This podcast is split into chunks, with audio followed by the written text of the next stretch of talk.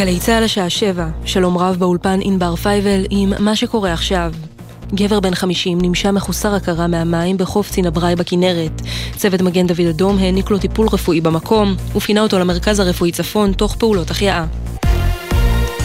ילד בן שבע נפצע קשה מנפילה ממרפסת דירה בקומה השלישית בבניין מגורים בבני ברק.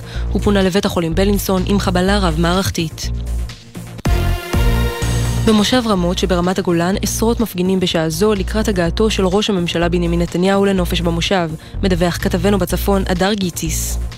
במסגרת ההפגנה שמתרחשת בשעה זו, עשרות של מוחים מניפים שלטים ודגלי ישראל לסמוך לשער הכניסה. הם צפויים להישאר במקום עד הגעתם של ראש הממשלה בנימין נתניהו ורעייתו שרה נתניהו לנופש במושב.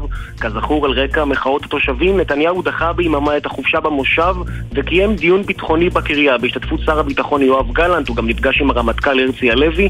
מארגוני המאבק נגד המהפכה המשפטית נמסר כי הם מתכוונים לקיים שורת צעדי מחאה באזור הגולן בכל זמן בכל מקום שראש הממשלה ורעייתו יבקרו בו. במקביל, כוחות גדולים של משטרה מאבטחים את המושב וסביבתו. כוחות הביטחון הרסו לפנות בוקר חמישה מבנים בלתי חוקיים במאחז העיר השחר, סמוך לכוכב השחר בבנימין, באישור שר האוצר סמוטריץ', שמשמש כשר במשרד הביטחון. סגנית שר האוצר, חברת הכנסת מיכל וולדיגר ממפלגתו הציונות הדתית, גיבתה את ההחלטה ביומן הערב עם עידן קבלר.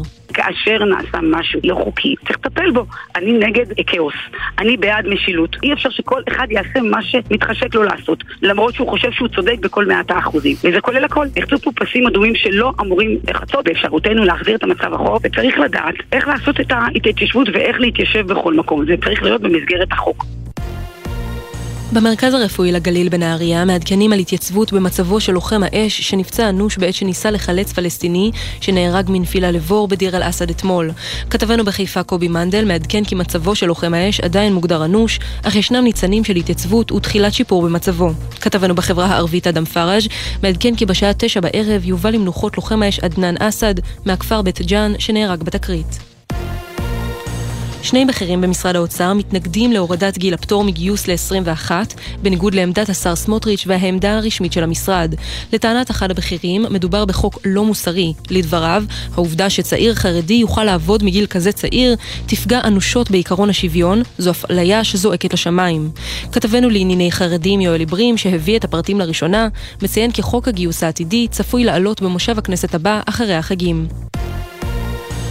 לוחם הטקוונדו אסף יסעור זכה במדליית הכסף במשחקים האירופיים הפראלימפיים שמתקיימים בהולנד. יסעור, בן ה-21, קטוע הידיים, זכה בשנת 2021 באליפות העולם בטקוונדו פראלימפי, ואף במדליית הזהב בסבב גביע העולם בחודש שעבר.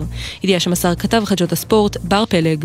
ומזג האוויר, ירידה קלה בטמפרטורות, אך עדיין ישררו עומסי חום כבדים עד קיצוניים ברוב האזורים. לעדכונים נוספים חפשו את גלי צה"ל בטוויטר. בצוות, אלה החדשות שעורכת עומר עזרן, בצוות איה אלון וליאם גל.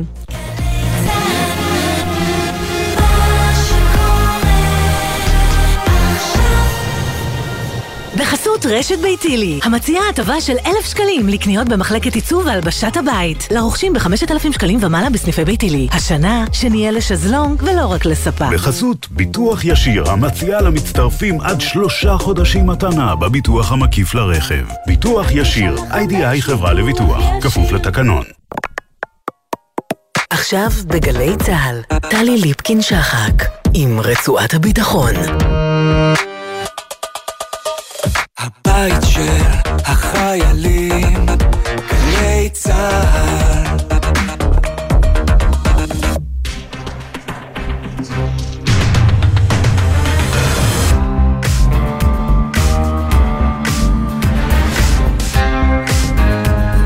רצועת הביטחון הערב בסימן 18 שנים להתנתקות, הפינוי מגוש קטיף מחר.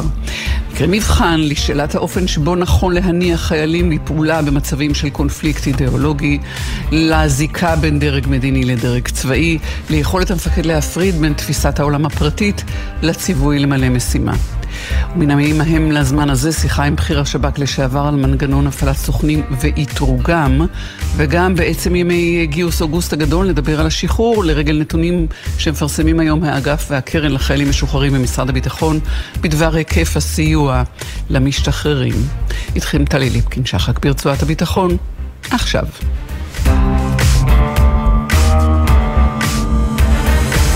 פותחים אה, כהרגלנו עם אה, דיווח אה, ליום הזה, כתבנו הצבאי דורון קדוש, שלום לך, כמה וכמה עניינים ביטחוניים בשעה הזאת של הערב. נאספו מאז הבוקר, הראשון שבהם הוא מכתב, הוא למעשה הראשון, כלומר החדש ביותר, עוד מכתב, עוד פנייה, עוד קריאה לכינוס הקבינט הביטחוני וועדת חוץ וביטחון, דורון, שלום. נכון, שלום טלי, ערב טוב. אז באמת אה, מכתב שמתפרסם הערב הזה של 154 בכירים לשעבר במערכת הביטחון, רמטכ"לים, ראשי שב"כ ומוסד, מפכ"לי משטרה ועוד בכירים בארגוני הביטחון השונים, והם דורשים אה, מראש הממשלה נתניהו לכנס את הקבינט המדיני-ביטחוני בדחיפות לישיבה שתעסוק בנושא של כשירות צה"ל למלחמה. הם כותבים לראש הממשלה, יש חשיבות עליונה בעת הזו שכל חברי הקבינט ישמעו את הרמטכ"ל, את ראשי המוסד והשב"כ ואת ההערכות שלהם. אה, עוד הם כותבים, אנחנו רואים בהתנהלותכם ניסיון לבריחה מאחריות ופגיעה חמורה בצה"ל וביטחון מדינת ישראל. נמצאים 50 שנה שנה ממחדל מלחמת יום הכיפורים, ואנחנו נחושים לא לתת למחדל הזה לקרות שוב. אלה הדברים הקשים למדי שהם כותבים, שצריך להגיד, טלי, עד עכשיו, מאז תחילת המשבר הזה, הקבינט לא התכנס עדיין לדיון ייחודי, ממוקד, בסוגיה הזו של כשירות אה, צה"ל למלחמה, ולא נמסרו לשרי הקבינט אה, נתונים מפורטים בנוגע למצב הכשירות ובנוגע למספרם של הלא מתייצבים לשירות המילואים. אז אה, זה עניין אחד, בעוד אה, ראש הממשלה עושה דרכו לנופש אה, ברמות, ובינתיים בצד הקריאות האלה גם, איך נקרא לזה, גיבוי מובהק, גיבוי של שר הביטחון גלנט למתקפות, כן. ההתלבטות הייתה לגבי האופן שבו נגדיר את המשך ההתכתשות כן. או הפגיעה ברמטכ"ל, בדרג הצבאי, בדרג הביטחוני, כולל איזשהו ציוץ מחדש של בנו של ראש הממשלה נתניהו, דברים חריפים נגד הרמטכ"ל הלוי, אני מציעה לא לחזור עליהם, אלא רק לדבר על הגיבוי שנותן גלנט לרמטכ"ל. כן, אז תראי, אנחנו רואים את המתקפה הזו שמגיעה מצידו של אה, יאיר נתניהו, בנו של ראש הממשלה, נגד הרמטכ"ל באופן ישיר וממוקד, וזה אחרי שכמעט כל בכיר אחר במערכת הביטחון כבר הותקף במהלך השבועות האחרונים במילים קשות וחריפות, אם זה ראש השב"כ, מפקד פיקוד המרכז, מפקד חיל האוויר, ראש אמ"ן, ועוד כמובן רבים ונוספים. אגב, הוא אה, שיתף את הדברים, יאיר נתניהו, ואחרי זמן מסוים מחק אותם, אנחנו לא יודעים מה הסיבה, אבל בכל אופן, אחרי הדברים המכוערים האלה ששותפו, אז שר הביטחון גלנט אה, מצייץ בחשבון הטוויטר שלו, הרמטכ"ל הלוי הוא אחד הקצינים המצטיינים שפגשתי בכל שנותיי בצה"ל ובמערכת הביטחון. אזרחים רבים במדינה חווים לו את חייהם, ועם ישראל זכה שבשעות מורכבות אלו הרמטכ"ל הלוי מוביל את צה"ל. דברים נדמה לי ברורים מאוד של שר הביטחון גלנט בתגובה על הדברים ששיתף יאיר נתניהו, ועם זאת, מצידו של ראש הממשלה נתניהו עצמו, אנחנו לא שומעים בשלב הזה שום התייחסות לדברים הדברים ששיתף בנו. וכל הזמן הזה ממשיך, ממשיכה מערכת הביטחון על כל זרועותיה לפעול, אה, כן כשירות, לא כשירות, סיכול שב"כ חשוב היום שאנחנו לומדים עליו, אה, דורון. כן, תראי, השב"כ סיכל אה, במהלך הימים האחרונים תשתית טרור של חמאס שתכננה לבצע פיגוע חטיפה של חייל. זה מסוג הפיגועים שכבר הרבה מאוד זמן לא ראו בשב"כ ניסיון להוציא לפועל באופן רציני ומשמעותי פיגוע מהסוג הזה, מהמתווה הזה ביהודה ושומרון. תשעה פלסטינים נעצרו בכפר בידו ליד רמאללה, והם כבר היו מאוד מתוכננים בתוכניות שלהם, שרטטו את נתיבי הבריחה, ערכו סיורים כדי לאסוף מודיעין וללמוד את שגרת הפעילות של החיילים באזור בנימין, באזור רמאללה. אפילו הכינו מקום שבו הם תכננו להסתיר את אותו חייל חטוף. כמובן המעצרים של אותם אה, פעילי טרור של חמאס אה, סיכלו את הכוונה שלהם לבצע את אותו פיגוע חטיפה וגם לבצע פיגועי ירי ומטענים נוספים נגד כוחות צה"ל באזור בנימין.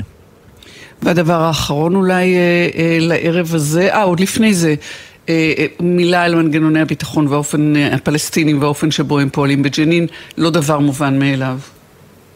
נכון, לחלוטין לא מובן מאליו, והיום מפרסמים בעצמם מנגנוני הביטחון של הרשות הפלסטינית שהם תפסו מחרטה גדולה של נשק בעיר ג'נין, וגם עצרו כמה אנשים שהיו אחראים למחרטה הזו. התמונות שיוצאות משם, צריך להגיד את האמת, מרשימות למדי. עשרות מאוד. נשקים מסוגים שונים, נשקים בעיקר מאולתרים מסוג קרלו, שייצרו שם. אנחנו לא יודעים להגיד בדיוק לאן יועדו הנשקים האלה, אבל כן אפשר להעריך שעם המציאות בג'נין הם היו מוצאים את דרכם ומתגלגלים בדרך כזו כזו או אחרת לחמושים ולארגוני הטרור שפועלים בעיר ובמחנה הפליטים, אז תפיסה מאוד רצינית של מנגנוני הביטחון הפלסטינים, וכמובן אה, זה נובע מתוך העובדה שצה"ל במהלך כל השבועות האחרונים לא נכנס לג'נין, מאפשר לרשות לפעול שם ולחזק את המשילות שלה.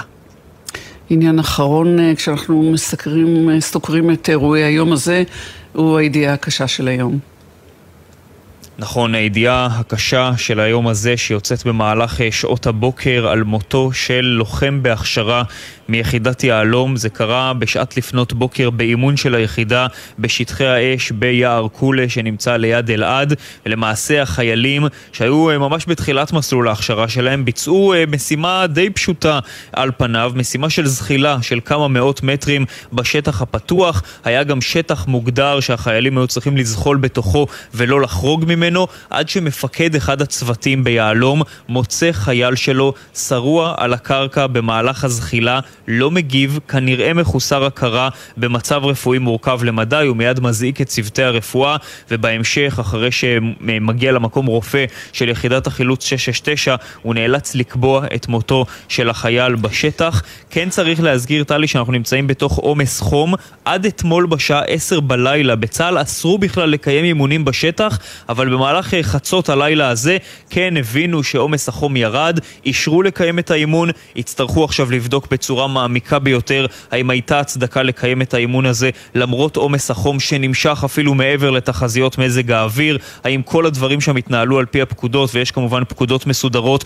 שאומרות כמה מים צריך לשתות, כמה זמן צריך לתת לחיילים מנוחה במהלך תרגיל כזה, וכמובן כמה זמן האימון יכול להימשך ובאילו תנאים. כל הדברים האלה יצטרכו להיבדק שבשלב הזה לצערנו עדיין אין לנו אה, מסקנות או שורות תחתונות. בכל אופן נאמר שמו של החייל, הלוחם מיחידת יחידת יהלום שהתמוטט ומת, רב טוראי הלל נחמיה אופן, זיכרונו לברכה, בן 20 מהיישוב כרמי צור בגוש עציון. פרטי הלווייתו יפורסמו בהמשך. דורון קדוש, כתבנו הצבאי, תודה רבה לך. תודה, טלי.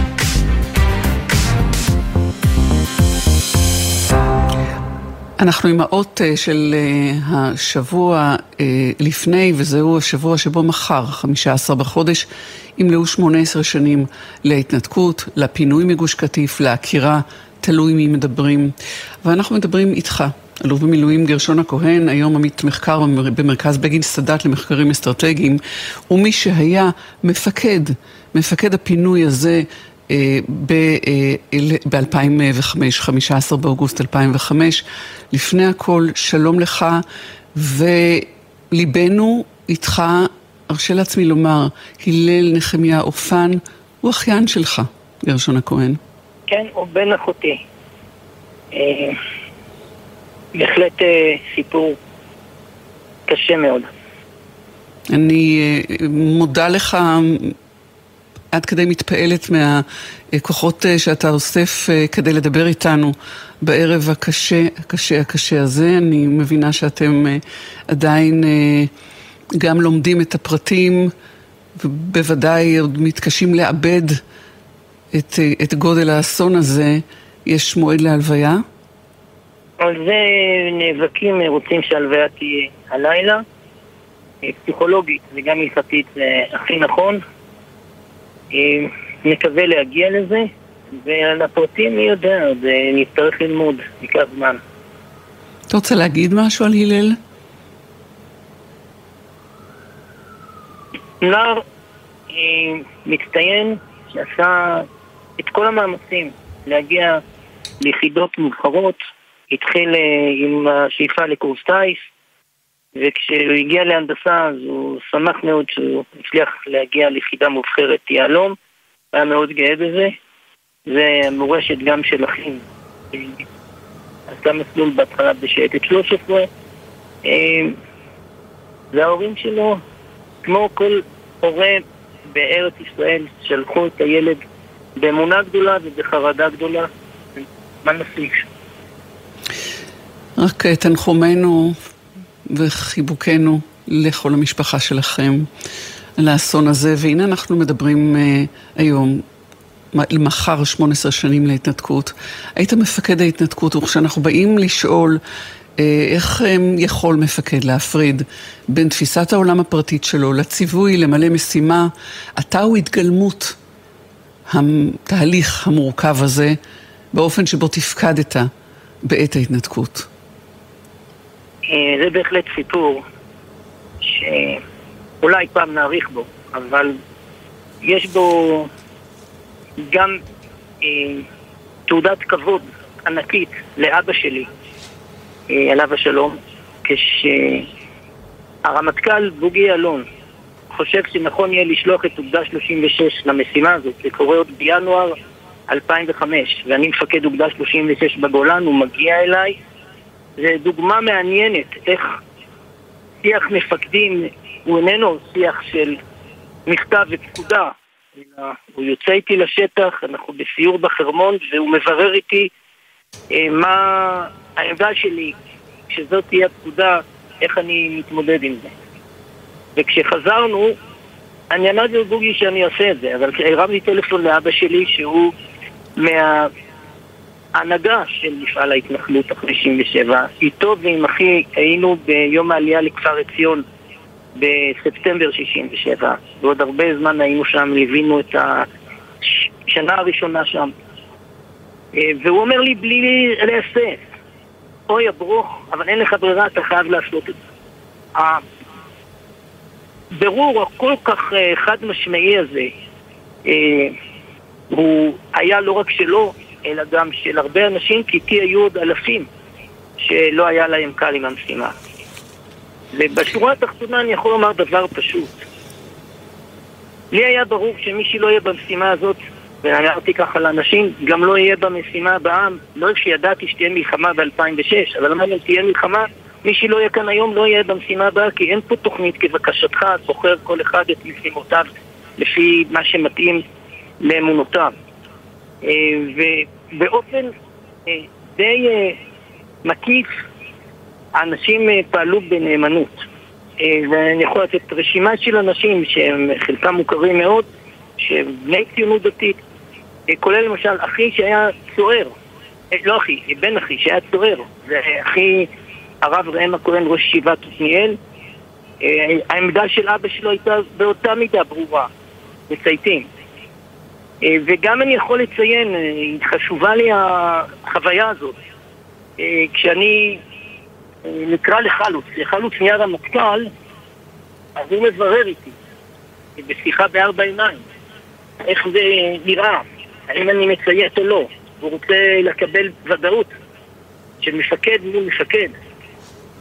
ומה שיש בינינו זה לא רק פקודות, סמכות, זה נאמנות רגשית. וצבא בנוי על זה. אני חושב שאת הדבר הזה חייבים ללמד. אה, צבא מחויב לבנות את הציות שלו לא רק על כוח אה, פקודות חוק, אלא על הדבר העמוק הזה שהוא נשגב בעיניי. אני אזכיר, אלוף המילואים גרשון הכהן, אה, מאמר שפרסמת בעיתון הארץ, כשהיית רב סרן, פרסמת אותו בעילום שם, בזמן אה, אה, מלחמת אה, לבנון הראשונה, אחרי הסירוב של אלי גבע, שהוריד כן, כן. את הדרגות שלו, וכתבת, אלי גבע, בין צייתנות למוסר, הרהוריו של איש צבא. דנת שם במוסריות אה, של פעולת הסירוב של המח"ט אלי גבע, וטענת שבניגוד לחייל, דווקא למפקד לא רק מותר, אלא אפילו נדרש לבחור להימנע מפעילות שנוגדת את הבנתו או תפיסתו.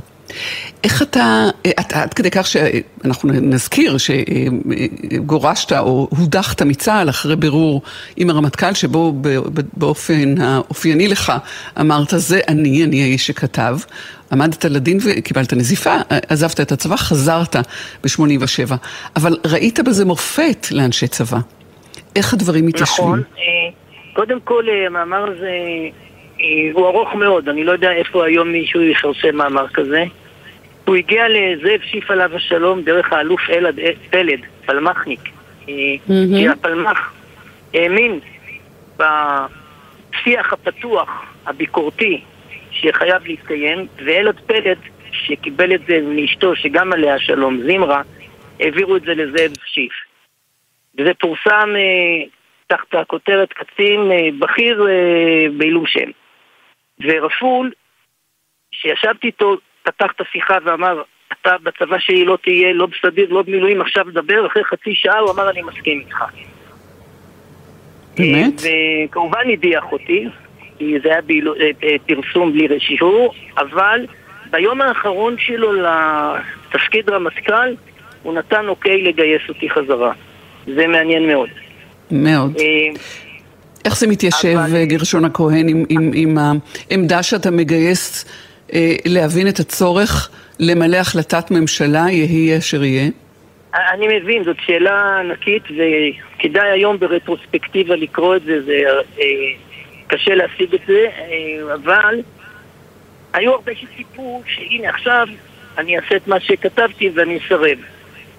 אה, קודם כל אלי גבע אה, לא סירב פקודה מלא, הוא סירב להיות מח"ט, הוא היה מוכן כן. להיות אה, חייל כן, בקרב. הוא הוריד את הדרגות.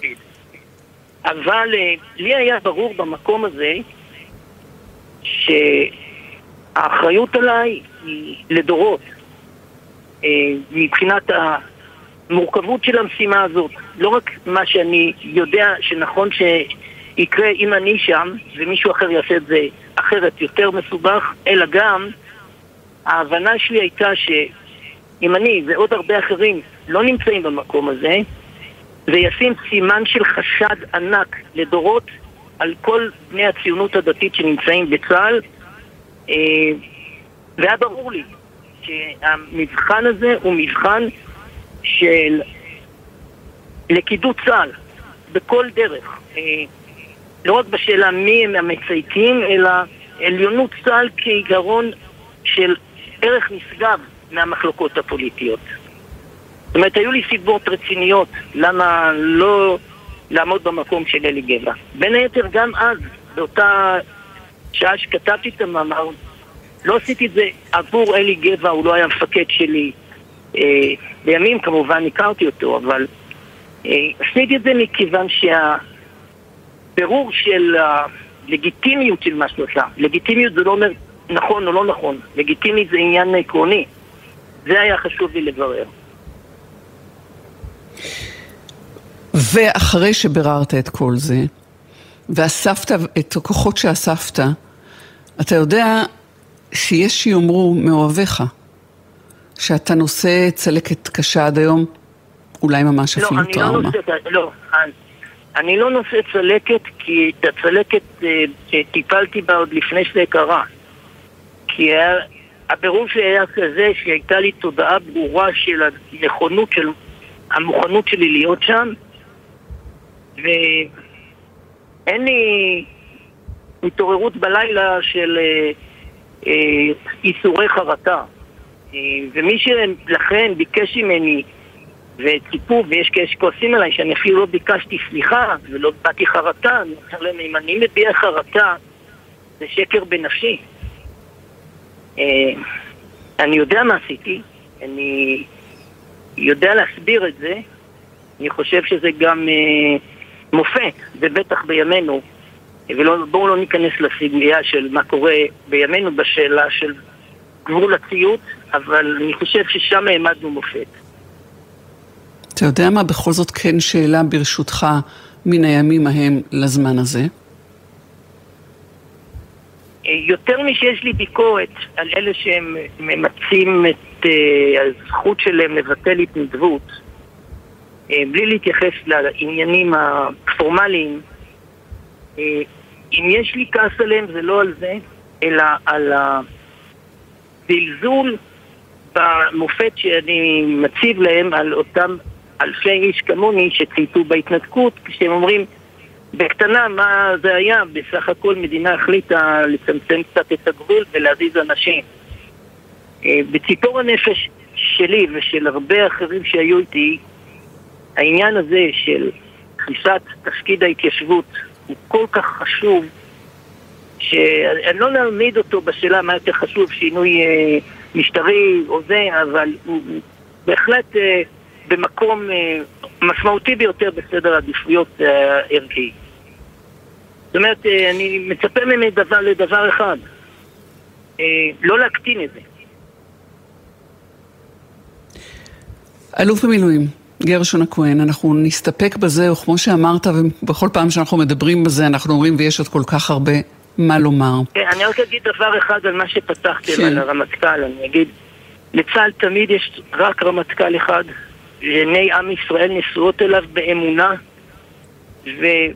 ורמטכ"ל אה, הוא אישיות שאם אנחנו לא נותנים בו את מלוא האמון של העם, אה, אנחנו בבעיה גדולה. ואני מאמין ברמטכ"ל ומחזק את ידיו. אלוף במילואים גרשון הכהן, שוב תודה לך ותנחומינו, תנחומינו עם אה, אובדן, אחיין, אובדנו של אחיינך. תודה רבה. הלל נחמיה אופן, שלא תדעו צער. שלום לך. תודה, שלום.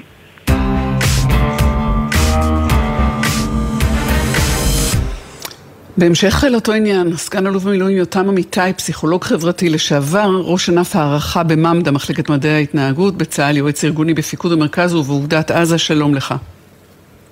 שלום, שלום טלי. משפט על השיחה ששמעת עכשיו. טוב, אה, אני ברמה האישית אה, מחבב מאוד את אה, אלוף במילואים גרשון הכהן.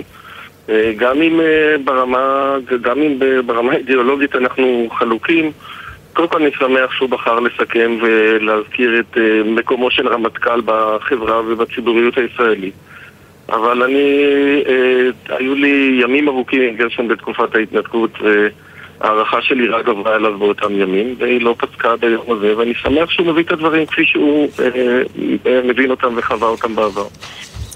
בואו נחבר את זה, סגן אלוף במילואים יותם אמיתי, אה, היום פסיכולוג חברתי, אה, עוסק אה, בתחומים האלה בפיתוח והערכת מנהלים וארגונים, גם כותב תרגילי הדמיה להנהלות בחירות, וגם שירים, סיפורים.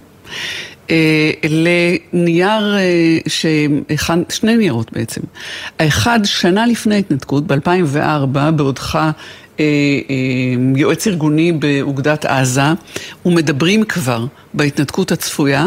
אתה כותב אה, מסמך שבו למעשה אתה מסייע או מכין צידה למפקדי האוגדה על הרקע הפסיכולוגי נניח, או על הבסיס הפסיכולוגי שעליו הם יפעילו או ייאלצו להפעיל את ה... את הכוחות בהינתן אה, ניסיון והתבוננות על אה, פינוי ימית. וגם, נגיד, בפרספקטיבה יותר רחוקה על תלנה, אבל נשאיר את, את ימית. כלומר, אתה רואה, אם מכיר באיזשהו אירוע שהולך לקרות, הוא מכין את הקרקע. והדבר השני הוא אחר כך, בעשור להתנתקות, יחד עם מישהי לימים אה, תת-אלוף כמעט, עכשיו כבר בפרישה, הדס מינקה, ראש ממד"ה, אתם כותבים נייר שבו אתם עוסקים באופן שבו אפשר בכלל להכין חיילים או להפעיל אותם, להניע אותם לפעולה כשיש קונפליקט אידיאולוגי. כן, אז ברשותך טלי אני אה, אלך בסדר שאת הצגת פה, זה בעצם גם הסדר הכרונולוגי. אה, בשנת 2000, מאי 2000, אנחנו שומע, אנחנו, אתה צריך לשפר את העמדה שלך, כי אתה, אתה נשמע מקוטע וחשוב לנו לשמוע כל מילה שלך. אז עד שתשפר את העמדה הזאת, נחזור ונאמר שאנחנו, הרקע הוא מה שאתה עושה כשאתה מכין את הקרקע לקראת הפינוי, ואני אשאל אותך על סמך מה אתה כבר מכין את הקרקע הזאת, מה אתה מבין, ואחר כך איך אתה, איך אתה אה, אה, רואה את זה בדיעבד. סגן אלוף מילואים יותם אמיתי, כן. כן, כן. אני מקווה ששומעים אותי טוב. בכל אופן, אה, אני הזכרתי את משאל העם שנעשה בקרב מתפקדי הליכוד בנוגע, בשלב מאוד מוקדם, בנוגע לאפשרות שתהיה התנתקות בשני למאי 2004, כי למעשה אה, במשאל הזה אריק שרון אכל תבוסה, אבל אנחנו באוגדת עזה, ואני באופן אישי גיליתי עניין רב בדמותו של אריק שרון כמנהיג וכראש ממשלה. והחושים שלי, ולא רק שלי, אמרו שהסיפור הזה לא רק שלא נשלם, אלא הוא עומד לצבור תאוצה. אה, וממקומי, כיועץ ארגוני באוגדת עזה, לקחתי על עצמי להתחיל ללמוד מקרים קודמים אה, שבהם הצבא ביצע משימות ששנויות במחלוקת ציבורית, משימות לאומיות, אה, ובעיקר בהקשר של חבל ימית גם משימה שלראשונה, משימה שיש בה של פינוי אזרחים מביתם והעברתם מחבל ארץ אחד בעצם למקום אחר. והבחירה בחבל ימית הייתה מאוד מעניינת, כי למעשה יכולתי אה, לפנות לפינוי מאחזים שהיו בשנים שקדמו לכך באיו"ש וללמוד מהמפגש של צה"ל, של משמר הגבול עם אזרחים, אבל אני הלכתי למקום שבו אה, הצבא נדרש לפנות אזרחים שנשלחו על ידי ממשלה אה, והיו בעצם, הקימו שם את היישובים שלהם באופן לגיטימי, אפילו קיבלו על כך הרבה מאוד תמריצים ועזרה ואהדה מה... אה, שלטון בישראל, והם בעצם חוו סוג של אה, חלום ושברור. אבל גם הצד של המפגש שלהם עם הצבא היה צד מרתק, כי אה, צה"ל מצא את עצמו באמת בסיטואציה כמעט בלתי אפשרית. והתחלתי לחפש אנשים שיכולתי לעשות איתם את תהליך הלמידה הזה. מצאתי אה, לא מעט ממפוני חבל ימית שמצאו לנכון לשוחח איתי, הייתה אפילו אחת שמבחינתי הייתה משמעותית יותר מכולם, שמה היה עליזה וייסמן ממושב נתיב העשרה, כך קראו גם למושב כשהוא עוד היה בחבל ימית, כי היא כתבה... נהדר שאתה זוכר את שמה. כן, כן, והיא כתבה ספר שקראו לו הפינוי שהיה כמו תיעוד מבצעי ממש של אה, כל השלבים, משנת 79 שבעצם נחתם הסכם השלום ועד אה, אפריל 82 שהפינוי הושלם והלמידה שאני עשיתי מהספר שלה היא נתנה לי כל כך הרבה תובנות שאותם העברתי הלאה בהתחלה בתוך אוגדת עזה ואחרי זה בעצם בתהליך יותר רחב של הכנת כלל הכוחות, נקרא לזה הכנה מנטלית של כלל הכוחות אה, שבעצם בסופו של דבר ביצעו את ההתנתקות. אני רוצה רגע לעצור אותך, אה, דקה, דקה, דקה, דקה. אני רוצה, מבקש את, כן. את רשותך, סגן אלוף מילואים יותם אמיתי, לעצור אותך ברגע הזה, ולפני שנצלול, אל, כמובן בראשי פרקים, אל עיקרי ההבנה שלך של איך מפעילים כוחות, חיילים במצב של קונפליקט אידיאולוגי או מורכבות, אה, נעשה רגע אה, עצירה להודעות תחנה ונחזור. אתה מסכים לחכות איתנו? אה, לגמרי, שמחה. יופי. אז הודעות תחנה וחוזרים.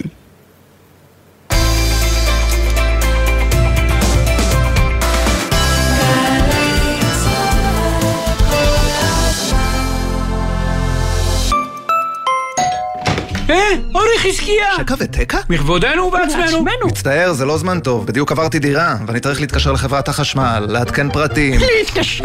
אתה באמת מצחיק. תשלח וואטסאפ! וואטסאפ? שקע, תסביר. עברתם דירה וצריכים לעדכן פרטים בחברת החשמל? אפשר לשלוח וואטסאפ. חברת החשמל זמינים גם בוואטסאפ, במספר 055-7000-103. יצואנים, תעשיינים וחברות עסקיות. רוצים לייצא לחו"ל? לפרוץ לשווקים חדשים? תוכנית כסף חכם העולם מחכה רק לכם. כ-80 מיליון שקלים יוענקו במסלולים ייחודיים ליצואנים מתחילים או מנוסים. עד חצי מיליון שקלים לחברה. אל תוותרו על הסיוע. עכשיו תורכם לגדול לעולם הגדול. שימו לב, ימים אחרונים להגשה. המקצה פתוח רק עד 20 באוגוסט. מהרו להגיש. לפרטים חפשו ברשת כסף חכם, או היכנסו לאתר מנהל סחר חוץ במשרד הכלכלה והתעשייה. כפוף לתנאי התוכנית. עמיתי מועדון חבר, הטבות בלעדיות על מגוון דגמי סאט 20 2023, איביזה, עתקה וארונה. המבצע בתוקף עד 8 בספטמבר באולמות התצוגה של סאט. פרטים בטלפון כוכבית 3313 או באתר מועדון חבר. חבר זה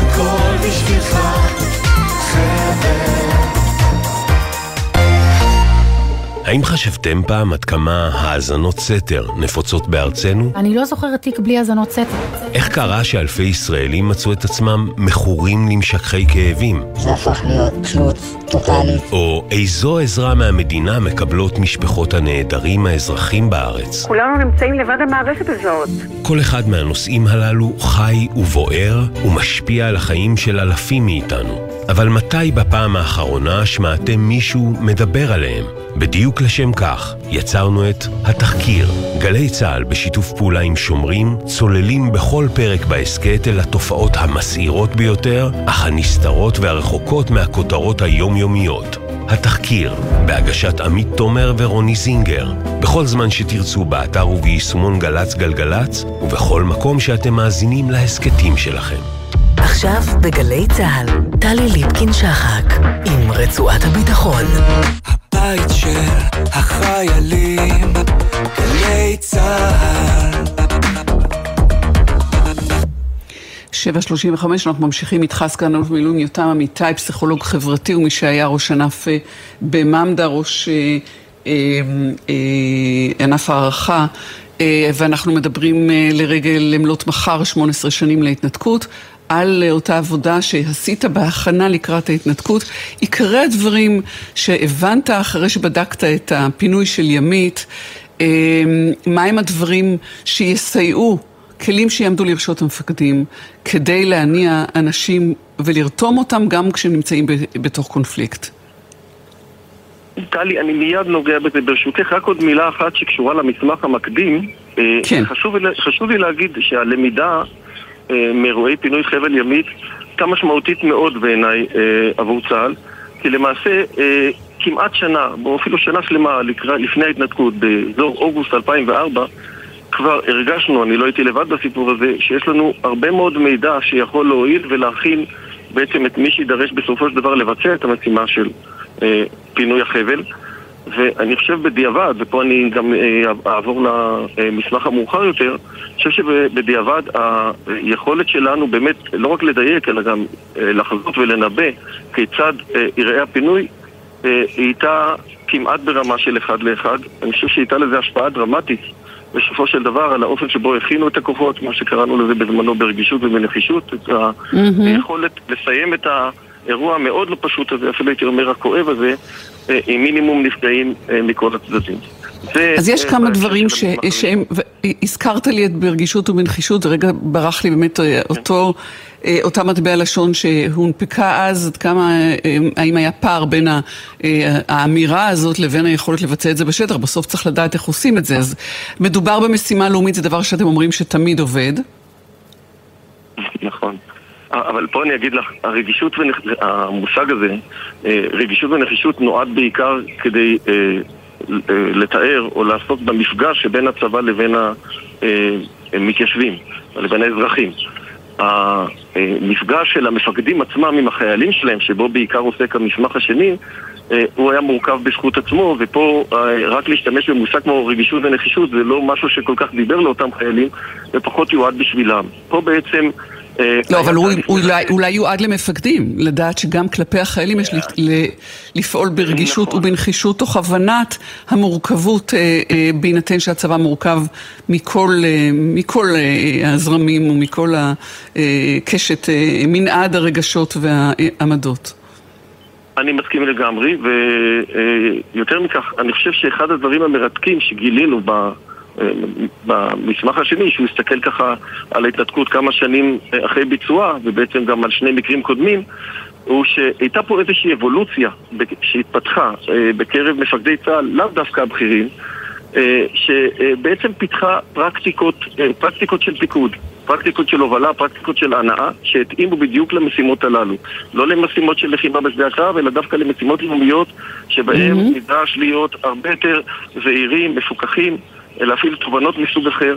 ואחד הדברים שבאמת אה, בלטו לטובה בהתנתקות, אה, אגב, בשני סוגי היחידות שפעלו בהתנתקות, ביחידות שהוקמו לצורך המשימה עצמה וגם ביחידות האורגניות שנטלו בה חלק, זה שבעצם אה, מפקדים קיבלו הנחיות ברורות, הייתה תפיסת הפעלה מאוד מאוד מדויקת איך דברים צריכים לעבוד וגם היו אמירות בנושאים ספציפיים כמו למשל איך להתמודד עם מקרים של סרבנות.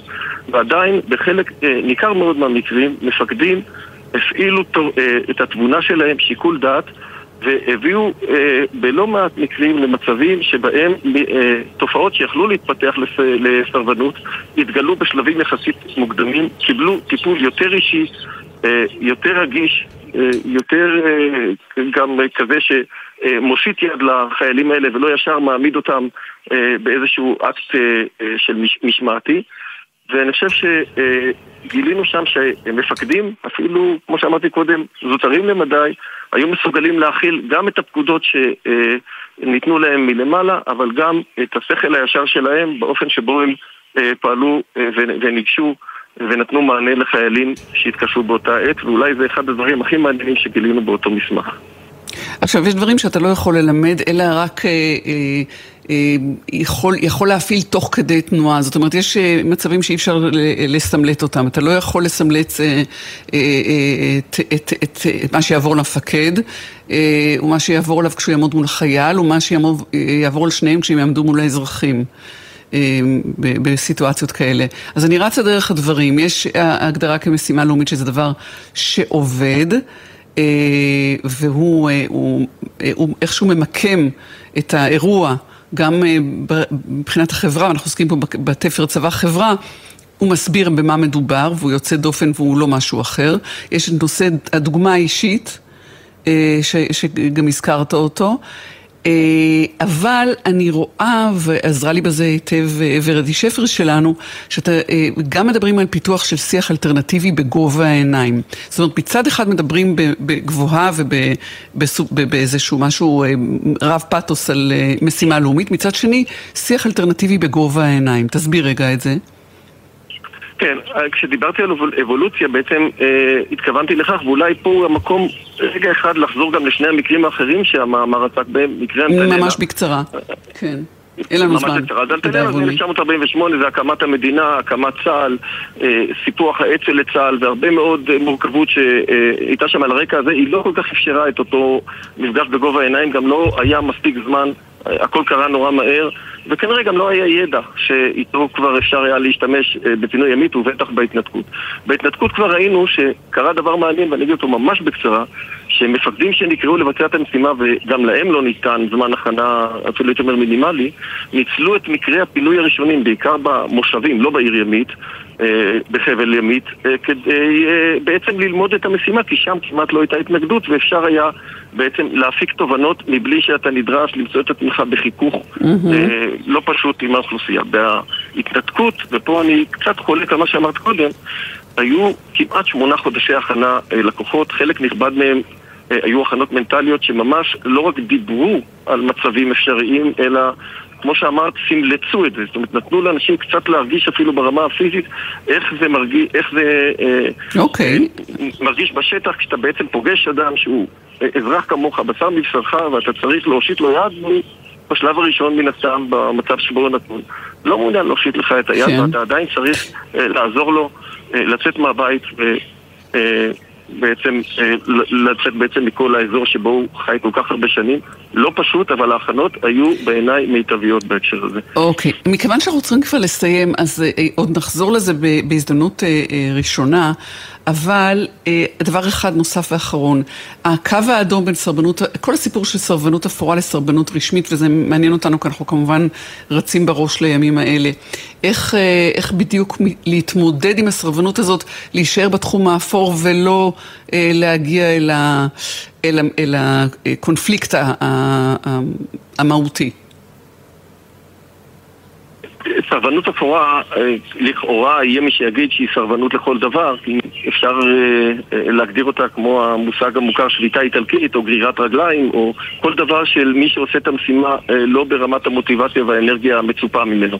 אבל לפחות במקרה של ההתנתקות, אולי גם במקרה של פינוי חבל ימית, דווקא מה שתיארנו כסרבנות אפורה אה, הייתה איזשהו אמצעי שעמד לרשותם של אותם מפקדים.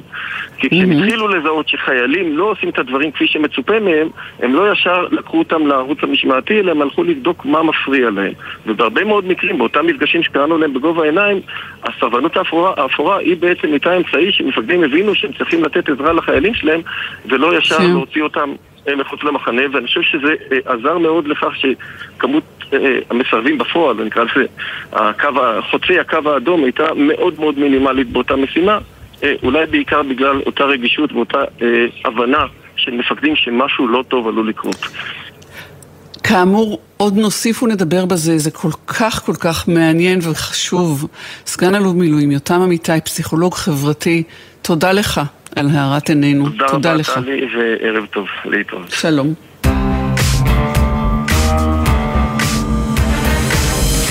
אמרנו 18 שנים אחר אה, לתוכנית, אה, הוצאה לפועל של תוכנית ההתנתקות, העקירה מגוש קטיף.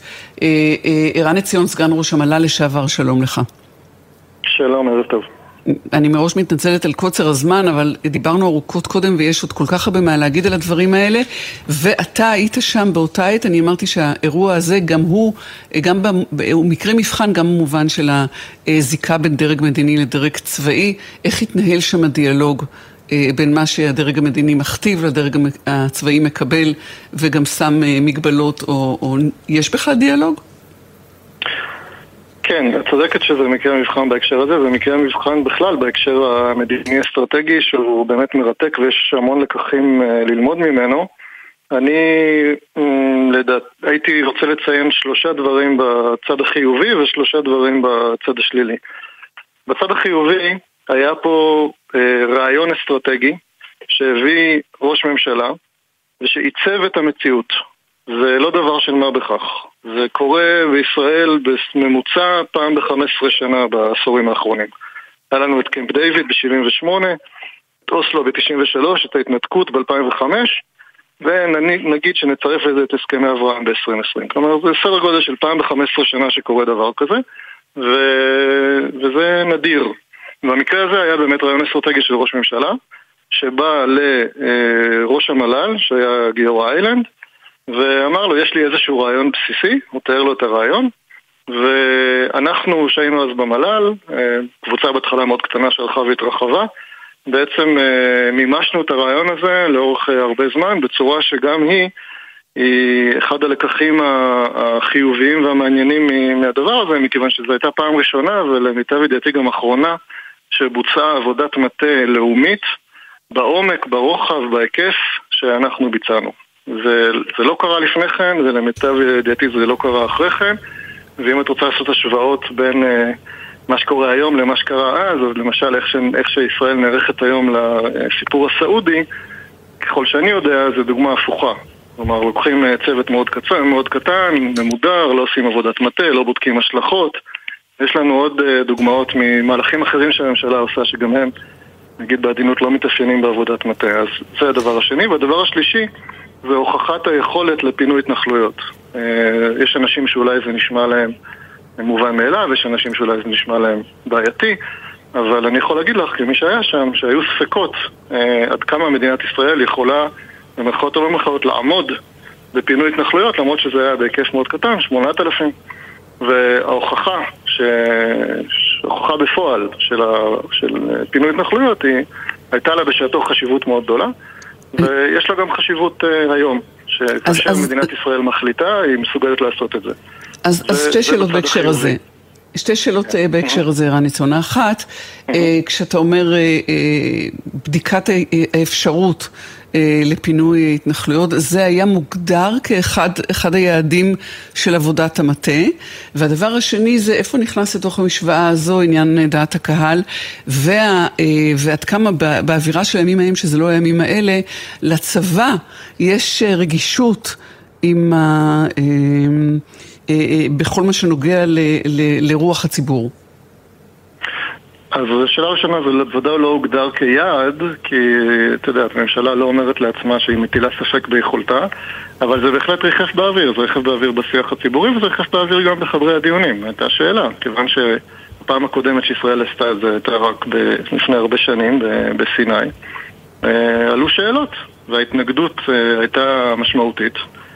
אז uh, עלו שאלות, האם, האם זה אפשרי, באיזה מחיר זה אפשרי וכולי, ולכן הייתה חשיבות לממש את זה.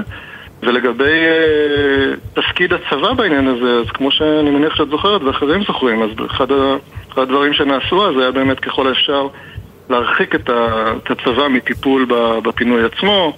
Uh, חלק מזה uh, היה אפילו עד רמת המדים שה, שהחיילים לבשו, העובדה שהם לא נשאו נשק.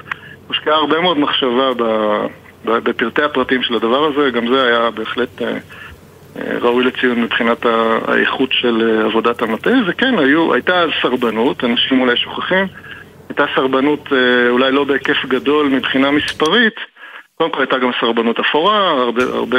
כן, הרבה כן, דיברנו בזה עכשיו, כמובן. כן, כן. ואני רוצה רגע להגיע לשלושה דברים כן. השליליים בעיניי, או הבעייתיים. כן. אז, אז הדבר הראשון זה האפקט המרתיע מלקיחת סיכונים שנוצר כתוצאה ממה שקרה אחרי ההתנתקות. מכיוון שהתוצאות לא היו כפי שחזינו, גם בהיבט של הטילים, גם בהיבט של השתלטות החמאס, אה, אז למעשה נוצר פה אפקט שהוא אפקט מצנן על ראשי ממשלה עתידיים בבואם לבחון אה, אפשרויות להסדרים מדיניים שכרוכים בלקיחת סיכונים, שכרוכים בפינוי התנחלויות, שכרוכים בנסיגה משטחים וכולי. וזו אחת הסיבות הראשיות בעיניי שהיחסים בין ישראל לפלסטינים הידרדרו, שלא, שלא הייתה המשכיות של תהליכים מדיניים מאז אה, ושלמעשה הלכנו אחורה מבחינת, ה, נקרא לזה, היכולת לפתור את הסכסוך הישראלי-פלסטיני והדיאלוג בנושא הזה והרעיונות שעולים או לא עולים בנושא הזה במובן הזה להתנתקות לצערי הייתה, היה אפקט שלילי. הדבר השני זה הנושא של חד צדדיות במקום תיאום. העובדה ששרון בחר בזמנו, אגב בניגוד להמלצות שלנו במל"ל ולהמלצות של דרג מקצועי אחר, ללכת למהלך חד צדדי ולא מהלך של תיאום, וניתן היה אז לעשות תיאום עם הרשות הפלסטינית, בוודאי מאחורי הקלעים, וניתן היה אפילו על פני השטח. והתחלנו גם לעשות מהלכים בכיוון הזה, אבל שרון לא רצה אה, לעשות את זה בתיאום, היה לו חשוב לקבע דווקא את החד צדדיות, ובמובן הזה בעיניי זה כישלון. ערן, משפט. אחרון בטובך. הדבר הנכון זה, הדבר האחרון זה התחזיות, התחזיות שלנו שלא היו מדויקות לגבי אה, השתלטות של החמאס, לגבי המשמעויות של ירי הטילים, אה, כן. שגם זה מה שנקרא שיעור בצניעות למתכננים אסטרטגיים. איך תמיד בסוף השורה התחתונה כל כך חשובה. ערן עציון, סגן ראש המל"ל לשעבר, תודה רבה לך על הזווית שלך, שלום. תודה.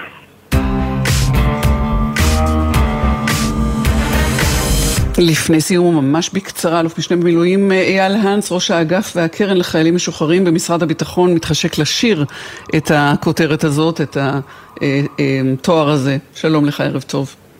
ערב טוב, טלי, מה שלומך?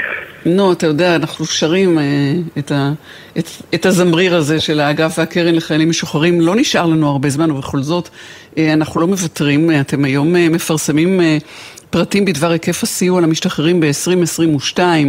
קוראים אה, למשתחררים, וזה בעצם ימי הגיוס הגדול של אוגוסט, אז יש פה איזה עניין אה, מלהפך.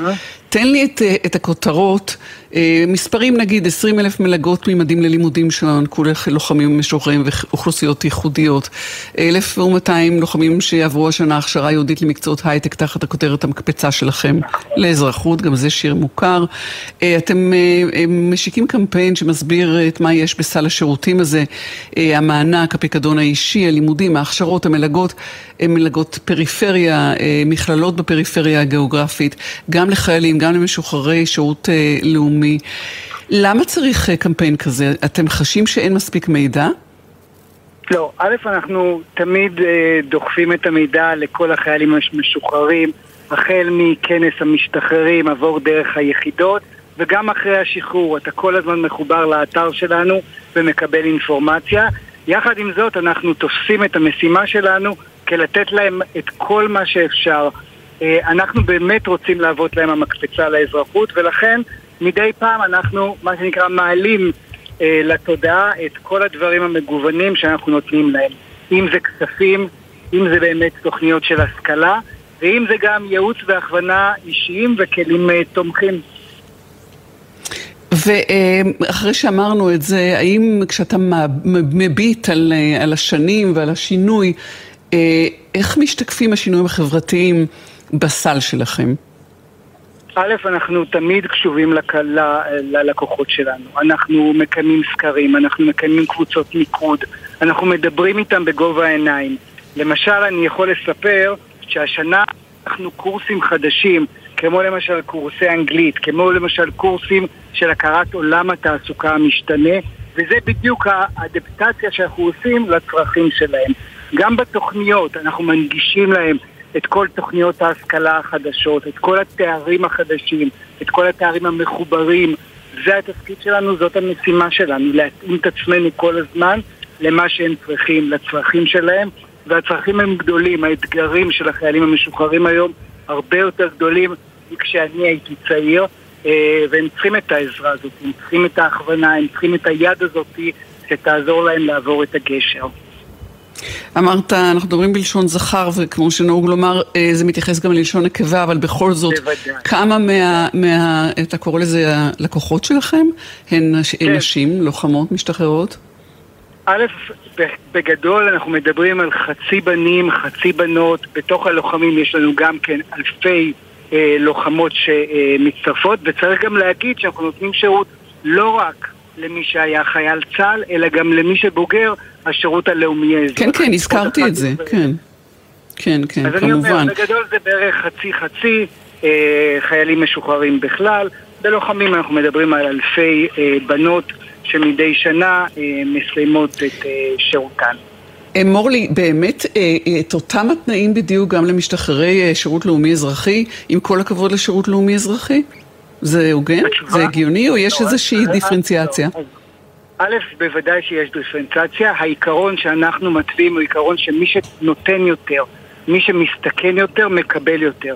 ולכן יש הרבה יותר תוכניות, הרבה יותר דברים להציע למי שהיה לוחם, למי שהיה תומך לחימה. אפרופו, אני יכול לתת לך דוגמה, למשל במענק ופיקדון, הם פונקציה של כמה זמן שירתת, והם פונקציה של מה עשית. האם היית לוחם, האם היית תומך לחימה, או שעשית פעילות אחרת. ולכן, בוודאי שיש הבחנה בין אה, סוגי השירות השונים. אני רואה שיש גם אה, אה, חיילים משוחררים בודדים שמקבלים סיוע בהשתתפות בשכר דירה.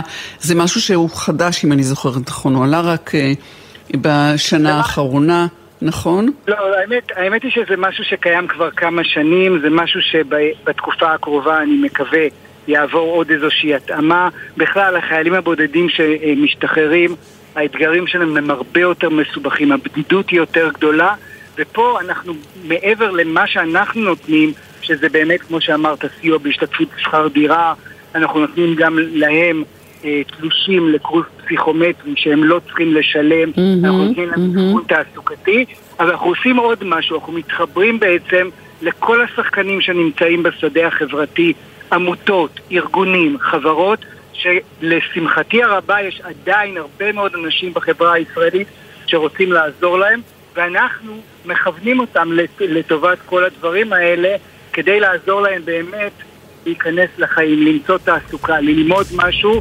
ולצאת מהמעגל שהם נמצאים בו.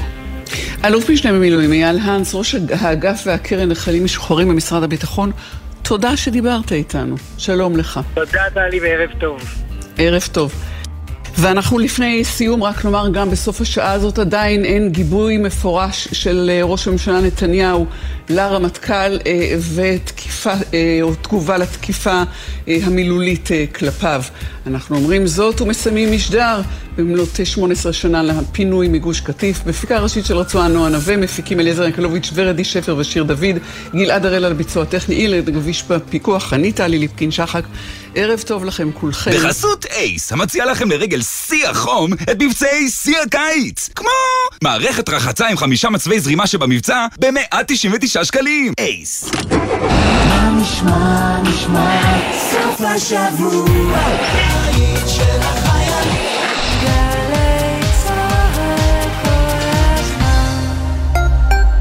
בטח שמעתם עלינו. האגף והקרן לחיילים משוחררים במשרד הביטחון. לאזרחות. אבל חשבתם פעם למה אנחנו... זה משום שאנחנו מציעים הרבה יותר ממענק ופיקדון אישי. גם לימודים, הכשרות ומלגות וגם ייעוץ אישי והכוונה. אז היכנסו לאתר שלנו, תנו לנו להיות. לאזרחות. שלום לכל המאזינים, אני הכי שמחה ביקום שגם ברדיו עשיתם אחריי עוקב. מה אני אגיד לכם? מקווה שאתם מבלים בעוד מקומות, חוץ מבפקקים.